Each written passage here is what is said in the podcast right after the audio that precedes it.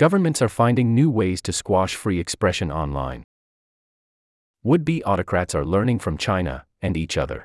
On October 8, two journalists, Maria Ressa and Dmitry Muratov, won the Nobel Peace Prize for their efforts to safeguard freedom of expression. The Kremlin congratulated Mr. Muratov for being brave, which he is. Six of his colleagues at Novaya Gazeta, the Russian newspaper he founded in 1993, have been murdered.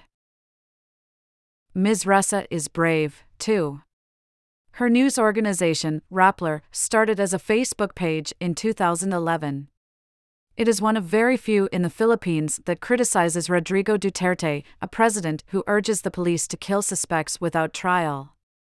At least 10 journalists have been murdered since Mr. Duterte came to power. In 2016, when he was president elect, he said, just because you're a journalist, you are not exempted from assassination if you're a son of a bitch. The Nobel Award recognizes a sad truth. Globally, freedom of expression is in retreat. The bluntest methods of silencing dissent are widely wielded. Autocrats and criminal gangs often use the sword against the pen, or bullets against bloggers. Many governments also lock people up for peacefully expressing their views. But these old fashioned forms of repression are increasingly reinforced with or replaced by newer techniques. Freedom House, a think tank, reports that in the past year efforts to control speech online escalated in 30 of the 70 countries it monitors and receded only in 18, see map. Many autocrats and would be autocrats look with envy at China, where the Communist Party has overseen the construction of a walled off information sphere within which criticism of those in power can barely be seen or heard. None can copy it exactly, but many are deploying digital tools to curate the information that reaches their citizens. Some autocrats still believe that suspending internet services completely is a good way to stymie critics, particularly in an emergency. In 2020, there were at least 155 regional or national internet shutdowns in 29 countries, according to Access Now, an NGO. More than a hundred of those took place in India. But shutdowns batter economies and make strongmen look crude. In 2011, a panicked Hosni Mubarak, Egypt's dictator, tried to quash a revolution by switching off the internet. Outrage and boredom spurred even more Egyptians onto the streets. Mr. Mubarak was ousted. China's model is more sophisticated. Its national firewall blocks access to foreign social media and a host of other sources of information. Armies of human censors scan Chinese websites. Controls are constantly refined.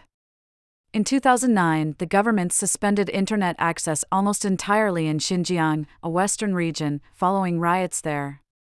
Now the internet is up again, but police force Uyghurs, an oppressed minority, to install mobile apps that spy on all their online activity. They can be locked up for downloading a foreign product such as Skype, or software that lets them visit foreign sites such as Facebook. Any government can order an internet service provider to blacklist sites it doesn't like. Turkey blocks nearly 470,000 sites.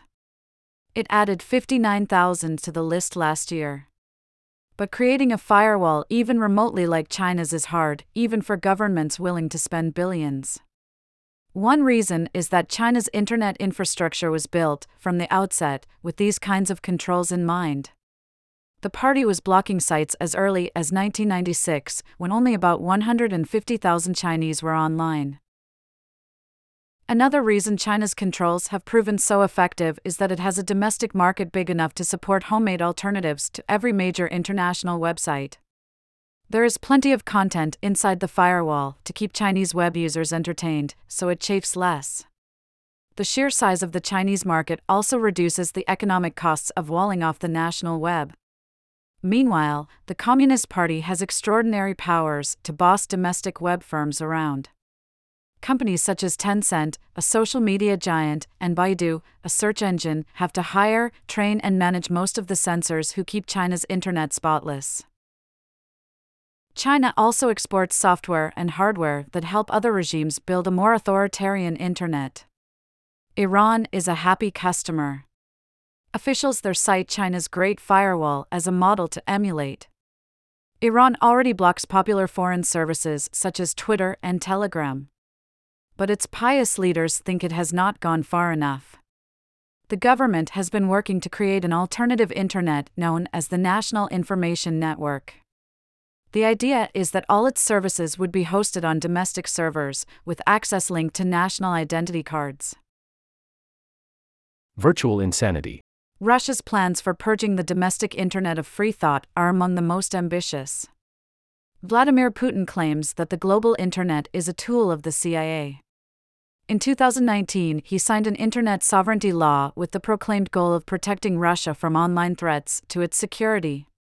That law ordered all providers to install technology that allows the Kremlin to track, filter, and reroute traffic.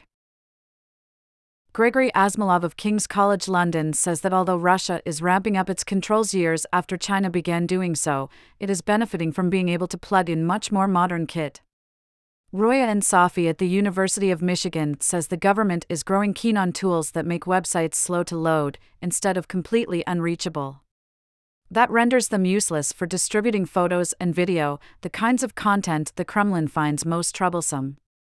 It is more difficult for clever web users to get around than old fashioned methods of blocking sites, and more difficult for organizations that monitor and publicize cases of online censorship to detect. The Russian government is also trying to nudge its citizens to stop using big websites headquartered abroad. It is throwing money at Rutube, an alternative to YouTube owned by Gazprom, the state gas giant. Blocking YouTube is not yet feasible. Ordinary Russians would be outraged if they could no longer watch cooking shows and celebrity tittle tattle on it. But if enough content is herded onto Rutube, it might one day be possible to shut down YouTube without too much backlash. Meanwhile, all new mobile phones sold in Russia must be set to use Yandex, a Russian search engine, by default the government plans to require all public sector workers, including teachers and university professors, to use only Russian email and messenger services while doing their jobs. Other governments are also trying to persuade users to ditch foreign sites.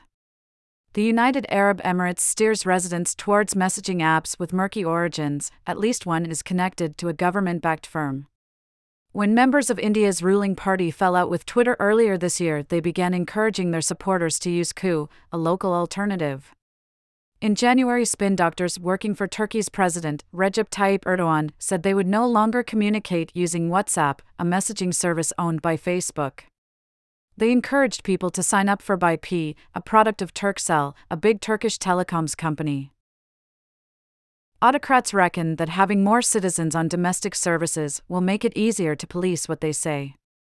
They are also using new software to spy on citizens no matter which devices they own or which websites they visit. Freedom House says 45 countries in its sample were found to have used such spyware at some point in the past 12 months. It calls this a crisis for human rights. In July, investigators for more than a dozen newspapers said they had obtained 50,000 phone numbers of people who they believe were being considered for surveillance by clients of NSO Group, an Israeli firm that helps governments snoop on mobile devices. The governments included those of Mexico, Morocco, and the United Arab Emirates. The list of people who may have been surveilled included journalists, politicians, and human rights activists. A British judge ruled in May that Mohammed bin Rashid Al Maktoum, the ruler of Dubai, even used spyware to monitor his ex wife. Snaffling personal data from people's devices not only helps governments smear critics, it also discourages whistleblowers and other people with important stories from speaking to journalists, for fear their identities will leak. All this whizzy technology is increasingly combined with new laws to chill speech. Last year, police in at least 55 of the 70 countries monitored by Freedom House investigated, arrested, or convicted someone because of posts made on social media. That was the highest number of any year since the index was launched 11 years ago. They include a woman in Thailand who was sentenced to 43 years in jail for sharing clips from a podcast that criticized the monarchy. Her initial sentence, of 87 years, was reduced because she pleaded guilty. Thailand is among several countries which have used computer crime laws to greatly expand the types of speech that can be considered criminal. Lately, web firms, not users, have been the target of most new rules. One increasingly common requirement is that they must store user data in the country in which it is generated, where governments can more easily get at it. China has required this since 2017. Other jurisdictions that have passed or are drafting similar legislation include Vietnam, Saudi Arabia, Dubai, and Bangladesh. India's government is especially keen to tame digital firms. It is demanding that WhatsApp identify who first sends any message on its platform, which would require removing the end to end encryption that protects its users' privacy. New rules, which came into effect in February, require big social media firms to establish offices within India's borders and appoint local representatives. These people face up to seven years in prison if their employers do not comply with local rules. These include taking down within 36 hours content the government deems threatening to public order, decency, morality, or national security. To say that such vaguely worded statutes are open to abuse is putting it mildly. In Turkey, Mr. Erdogan was accusing journalists of spreading fake news long before Donald Trump made it fashionable. Now, his ruling Justice and Development Party is considering making the publication of disinformation on social media a crime punishable by up to five years behind bars. The government doubtless hopes it will help keep a lid on dissent. Kerem Altiparmak, a human rights lawyer, notes that the government has already succeeded in taming Turkey's press. He says if authorities can now subdue social media, the free flow of information will end. Last year, Turkey gave individuals and companies the right to demand that tech firms delete some information about them. This supposedly emulates the right to be forgotten held by citizens of the European Union, but safeguards against abuse of the new system are weak. By the end of 2020, nearly 40,000 news reports had been blocked or removed from the web by court order. These include a story about an advisor to Mr. Erdogan who forged his high school diploma, messages posted to a forum about the president's wife's luxury handbag, and articles about a wrestling champion who was convicted of rape. The web censors have occasionally ended up chasing their own tails. Earlier this year, after one court blocked access to a story concerning a tender secured by a friend of Mr. Erdogan's son, a second court blocked access to news reports about the first court's decision. In a few cases, new rules aim not to delete speech, but to ensure that government's own propaganda stays put. Leaders of all stripes took fright when, in January, big social media sites suspended Donald Trump's account for inciting insurrection. In September, Brazil's president, Jair Bolsonaro, signed an update to internet rules narrowing the circumstances under which firms can remove posts that they believe breach their in house moderation policies. Mexico's Senate Majority Leader has proposed a law that would allow the country's internet regulator to restore posts and accounts that social media firms have decided to take down. In June, Nigeria began blocking Twitter after it deleted a message from the president, Muhammadu Buhari, alluding to Nigeria's civil war, in which perhaps one M people died, and warning modern secessionists that they would be treated in the language they understand. Autocracies will doubtless continue to combine high and low tech ways of suppressing online speech. During tense times in Egypt, police have sometimes stopped people on the streets and demanded they unlock their phones to see if they have shared anything subversive. Soldiers in Myanmar have been carrying out similar duties since the army launched its coup in February. Freedom House finds that last year people in 41 countries were beaten up or killed because of things they had said online. In a speech in 2019, Paul Kagame, the president of Rwanda, warned online critics outside the country that they risked reprisals. His words carried a special menace, since Rwandan dissidents abroad have often met untimely ends. Those making noise on the internet do so because they're far from the fire, he said. If they dare get close to it, they will face its heat. This article appeared in the international section of the print edition under the headline Walls of Silence. From the October 14, 2021 edition.